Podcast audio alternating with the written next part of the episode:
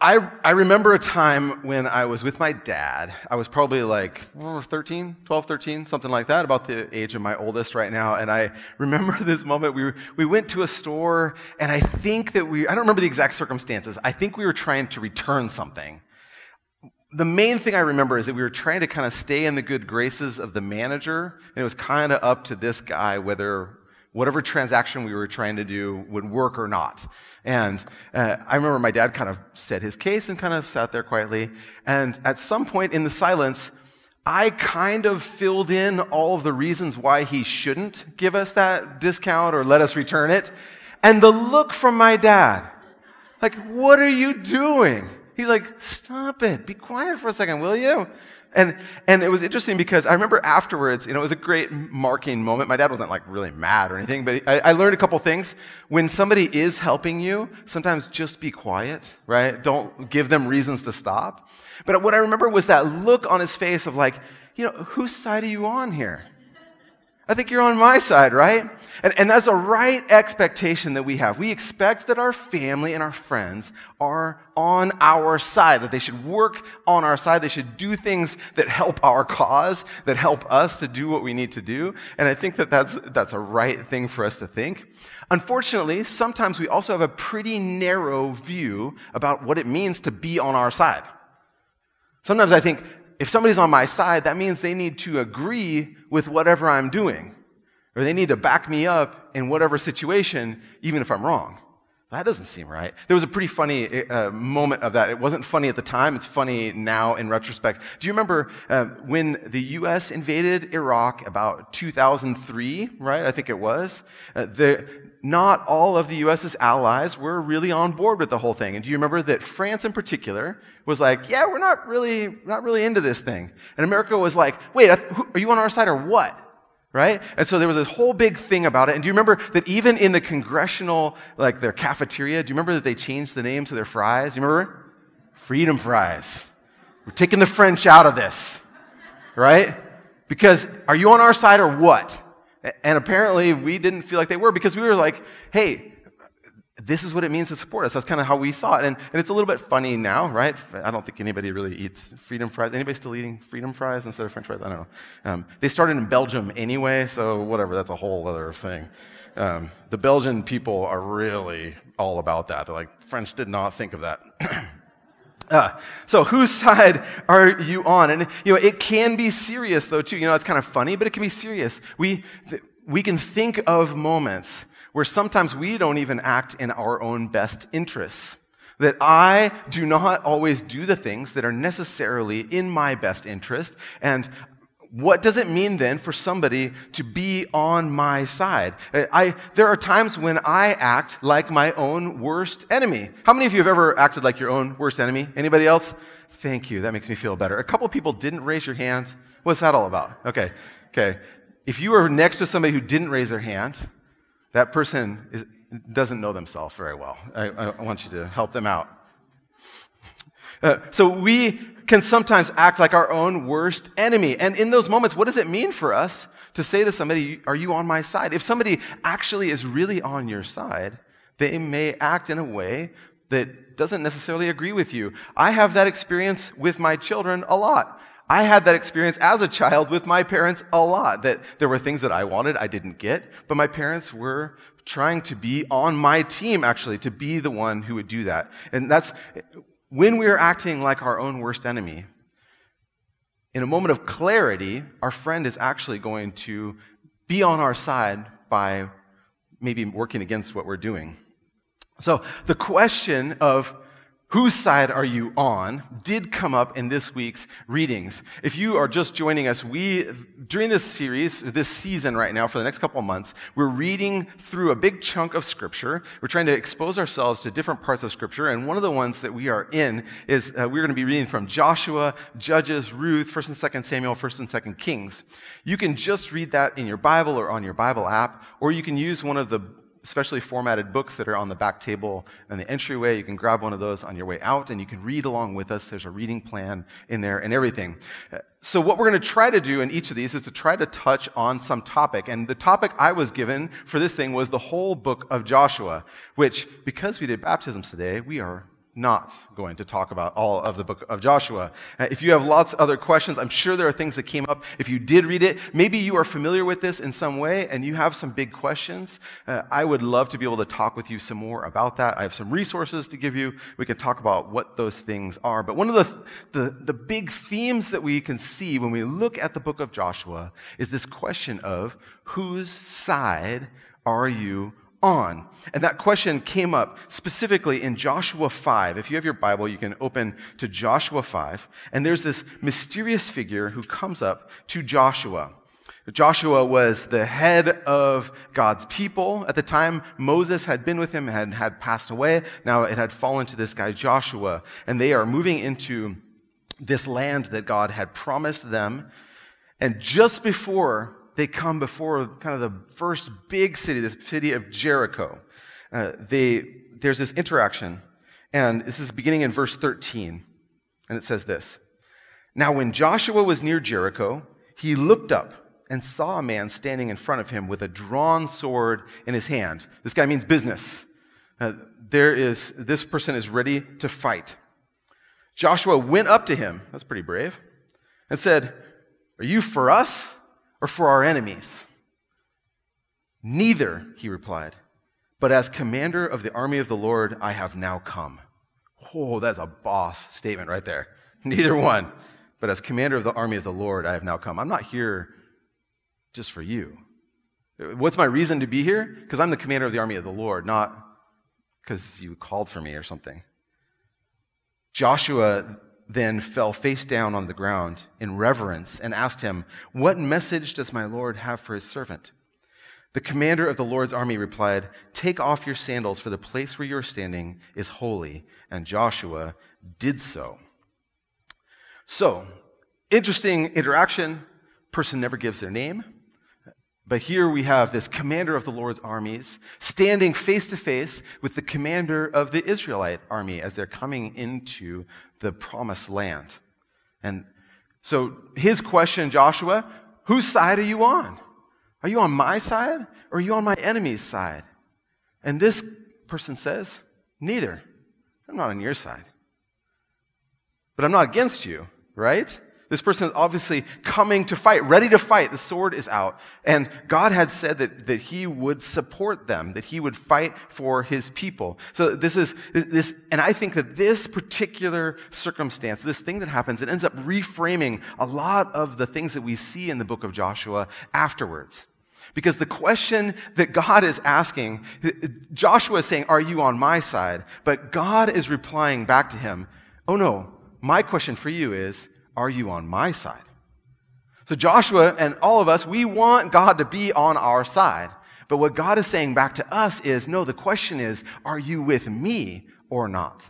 Are you going to be doing the things that I want you to do? I am the Lord. You need to be following me. Are you with me? And, and I would say if this were just a, a story from antiquity, there's plenty of interesting culture that's going on in all these different circumstances, but there's, there's no reason why a chronicler of that time would include something like this. Presumably, at some point, the people who have been copying this know that the Israelites do go into the land and conquer it. It would make, if they were rewriting this, wouldn't it make sense for them to run into the commander of the Lord's armies and, and ask the question, Are you for us or for my enemies? And for him to go, Of course I'm with you. I, God is sending you into this land and I'm going to be fighting for you. God does say, I will fight for you. He says that. But wouldn't it make sense in a way if, if we were just, if, if, if somebody were writing this later to say, well, obviously God was with me, so that's what the commander of the Lord's armies would say. But what this commander says is, no, I'm, I'm not on your side or on your enemy. I am for God's purposes first. And the question is, are you going to come with me in God's purposes? Huge moment. And there are some parallels. Uh, did anybody hear a parallel in there when you, uh, did you think of another story that might have happened somewhere else in the Old Testament when you heard any of this? Moses, uh, because he says, take off your sandals for the place you are standing is holy. Right? There's a reference back to Moses, and, and there's tons of stuff that's important for Joshua as a leader to know that God is with you as you're going into this new experience. But also, what happened when Moses met God, the, the time when he had to take his sandals off was when there was God revealed himself in the burning bush. That God came in the form of a, a bush, a flame, but not burning up. And God met with him and sent him on this scary mission back to Pharaoh to bring the people out. And here, Joshua has a similar experience. And what's interesting for us as Christians, as we look at these things, you say, this person never identifies themselves specifically, even as an angel. Other angels will identify themselves very clearly, but there are several different places in Scripture where we, we meet kind of strange figures a bit like this. And it could be, uh, where, sometimes it'll use a, the phrase, the angel of the Lord, uh, or it could be something like where Moses meets God in the burning, burning bush, where this figure that they meet is uh, somehow uh, speaks for God and also associates himself directly with God. Right after this, in chapter 6, uh, it says, Then the Lord said to Joshua. So this is God speaking directly through this figure who's unnamed. And uh, it's a, it's a figure who is somehow separate from God, but also God, appearing to people at a certain point in, in time. And I think a case could be made uh, that there are places throughout Scripture where God manifests himself, and this could be God's word, even in a kind of a preliminary moment where uh, the Word of God is becoming flesh for a moment, not taking on flesh, but speaking to people directly. This is a, a Christ figure who's coming to speak to Joshua in this moment. Who is the commander of the Lord's armies? It's God Himself who comes and speaks to him and meets him. He's not a friend, he's not a foe, he's neither. The question is is he going to be on God's side? And he meets with God. When we think about Christ himself, the perfect servant, the one who was willing to actually do everything that God said. What, is, what do the scriptures say about him? Uh, Christ was not somebody who was looking out for his own interests. If not, he wouldn't have needed to come.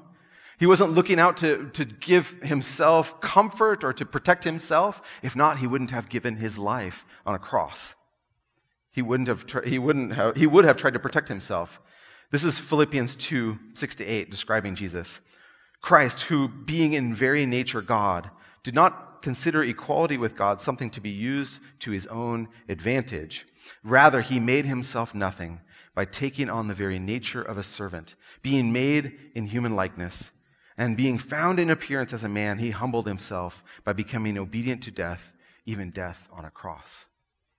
That Christ himself was willing to be the servant to say, I will do what the Father asks, no matter what. And that's what God is asking Joshua to do. Will you do what I ask? Will you go where I want you to go? Will you be willing to do what I want you to do? And, and, he, he begins by this, taking this humble attitude of he does take his shoes off. He worships. It's one of the reasons why we might think that it's not an angel, that he, this person accepts his worship, doesn't say, hey, whoa, whoa, whoa, that's what angels go. No, no, no, I'm not, that's not me. you need to do that for God. Um, but this person accepts that worship. And we ourselves are call, called with the same calling to be people like Christ who would give ourselves completely in humility to serve and love God. Because what God is asking us is, whose side are you on? I'm, I was, I'm always struck by, as part of that baptism, uh, the, the, the liturgy of the baptism, that we ask one of the questions is, do you reject the forces of evil?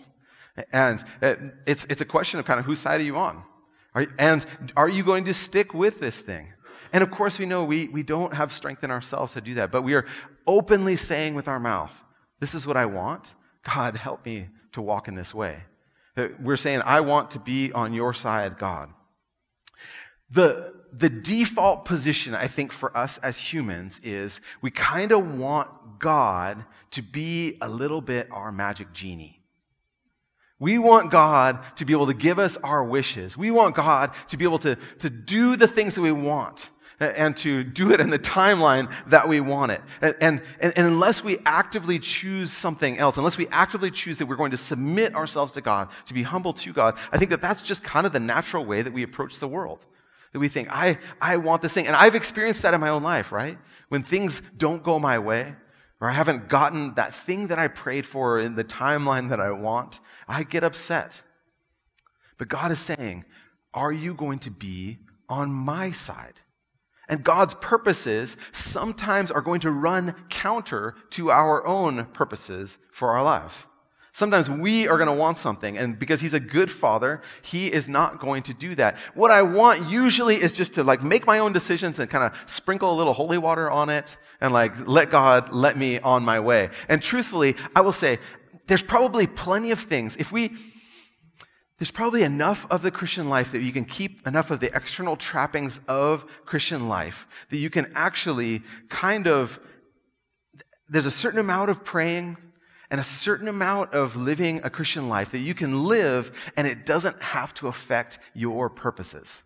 That we can, we can pray for just enough that we, we, we say, God, give, God bless me, I guess, something like that. We can, we can pray shallow enough prayers. We can pray for a little enough time that we, are not, we can be unbothered by God's program for our life.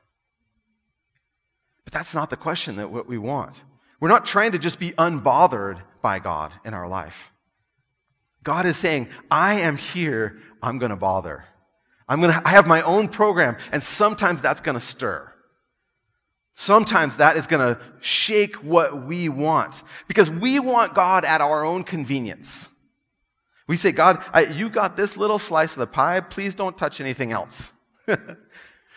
But, but what God is saying is He's coming to us at His convenience. It's His will. He wants to work His will. And the question is just, are we going to be a partner with Him in, in that or not? We, we can't just pray prayers of self protection or of self interest.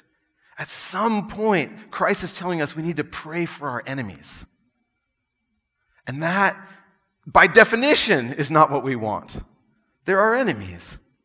That we, by definition, need to pray that God, not my will, but yours be done.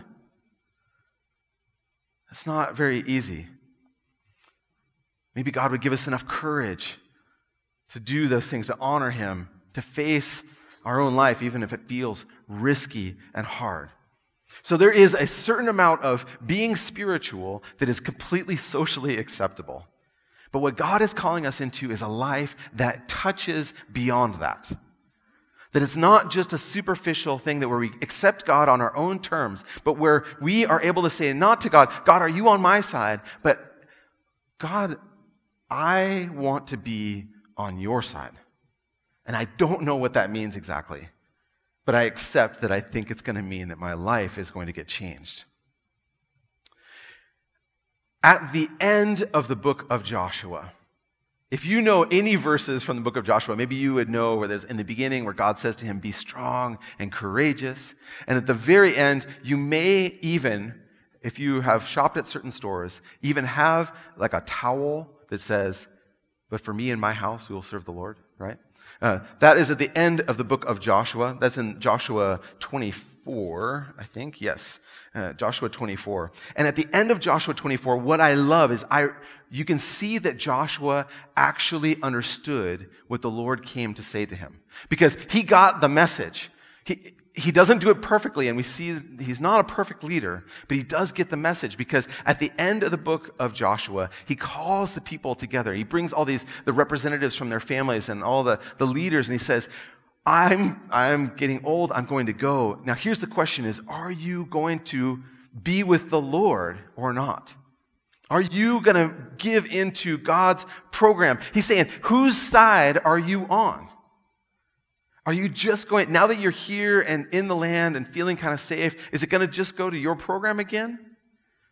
Once you got out of that moment where you were praying because things were really hard, maybe you've had a moment where you, life was pressing in on you and you were praying hard because you needed that job or you needed that thing. You needed somebody uh, in that moment or you needed some change in your circumstances. So you were praying hard. And then the question is when you get out of those circumstances, do you just kind of go back to your own program?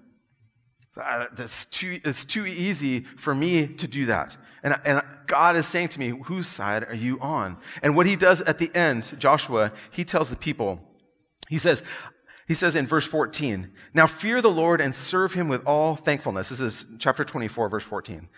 Throw away the gods your ancestors worshipped beyond the Euphrates River and in Egypt, and serve the Lord. But if serving the Lord seems undesirable to you, then choose for yourselves this day whom you will serve, whether the gods your ancestors served beyond the Euphrates, or uh, maybe the God of the Amorites in whose land you are living. Like, so, you know, if, if it seems tough for you to serve God, then like, let's stop pretending. Why don't you just go ahead and serve the God from over there or over here? Just pick some other program and not pretend anymore. But he says, but as for me and my household, we will serve the Lord. So he, he has gotten the message from God that it's not about my program. I need to give myself to God's program. And he in turn turns that back to all the people and he says, the thing that God asked me was, are, whose side are you on? And I want to ask you the same thing. Whose side are you on? That's what Joshua turns it out to the people. And I think we can have a moment, even for ourselves, in just a second, to think about whose side are we on. That's what we want from.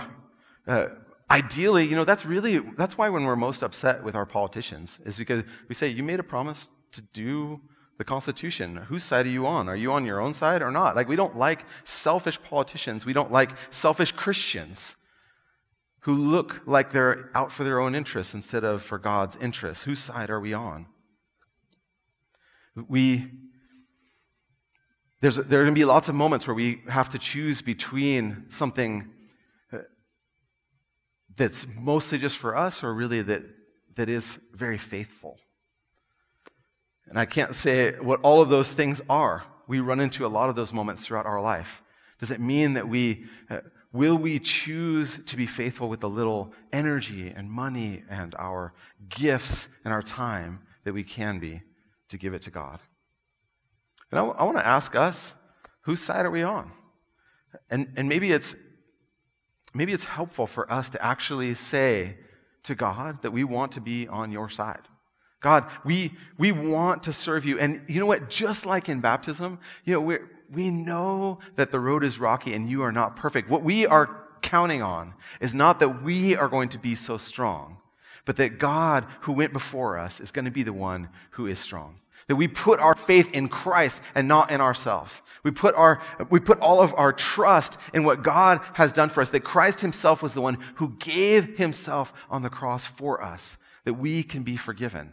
No matter what has happened in the past, no matter what can happen in the future, what we are declaring is that we are with him and he actually wants us and likes us.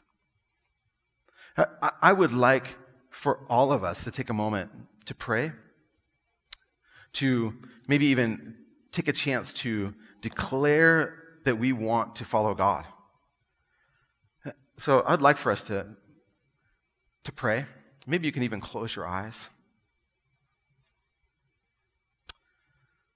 Lord, we look at this passage and uh, just a short little thing where you're, you say neither. And I, I, I, find in my own life that there are times when I pray and I think I ask you kind of the same question in a different way. Like, God, why weren't you there? I thought you were on my side. Are you on my side or not? And what I want to hear from this is that you say neither. I'm, on, I'm doing my thing. The question is, are you with me? And for all of us here, in your own weakness and asking for God's grace, even if you have already given your life to God in the past, I, I want, before God today, I'd like for you to declare that you want to be on his side. And I would love for you to raise your hand and say, God, I want to be on your side. So if you want to be on God's side, God, raise your hand. Lord, I want to be on your side. In my weakness, I want you. Lord, will you guide me in this? I give myself to you. God, it is not by our power, but by Christ alone. That we in baptism and in our whole life, we, that verse that was read, uh, I think it was Sarah's verse, that we clothe ourselves in Christ. That we are all equal before you. If we're rich, we don't have any more spirit. If we're poor, we have no less spirit. That you are the one at work in us. Will you work in our community to shape us and guide us? And may we take our shoes off in your presence in humility and say, It's not about our program, but about yours, Lord. We pray in Christ's name. Amen.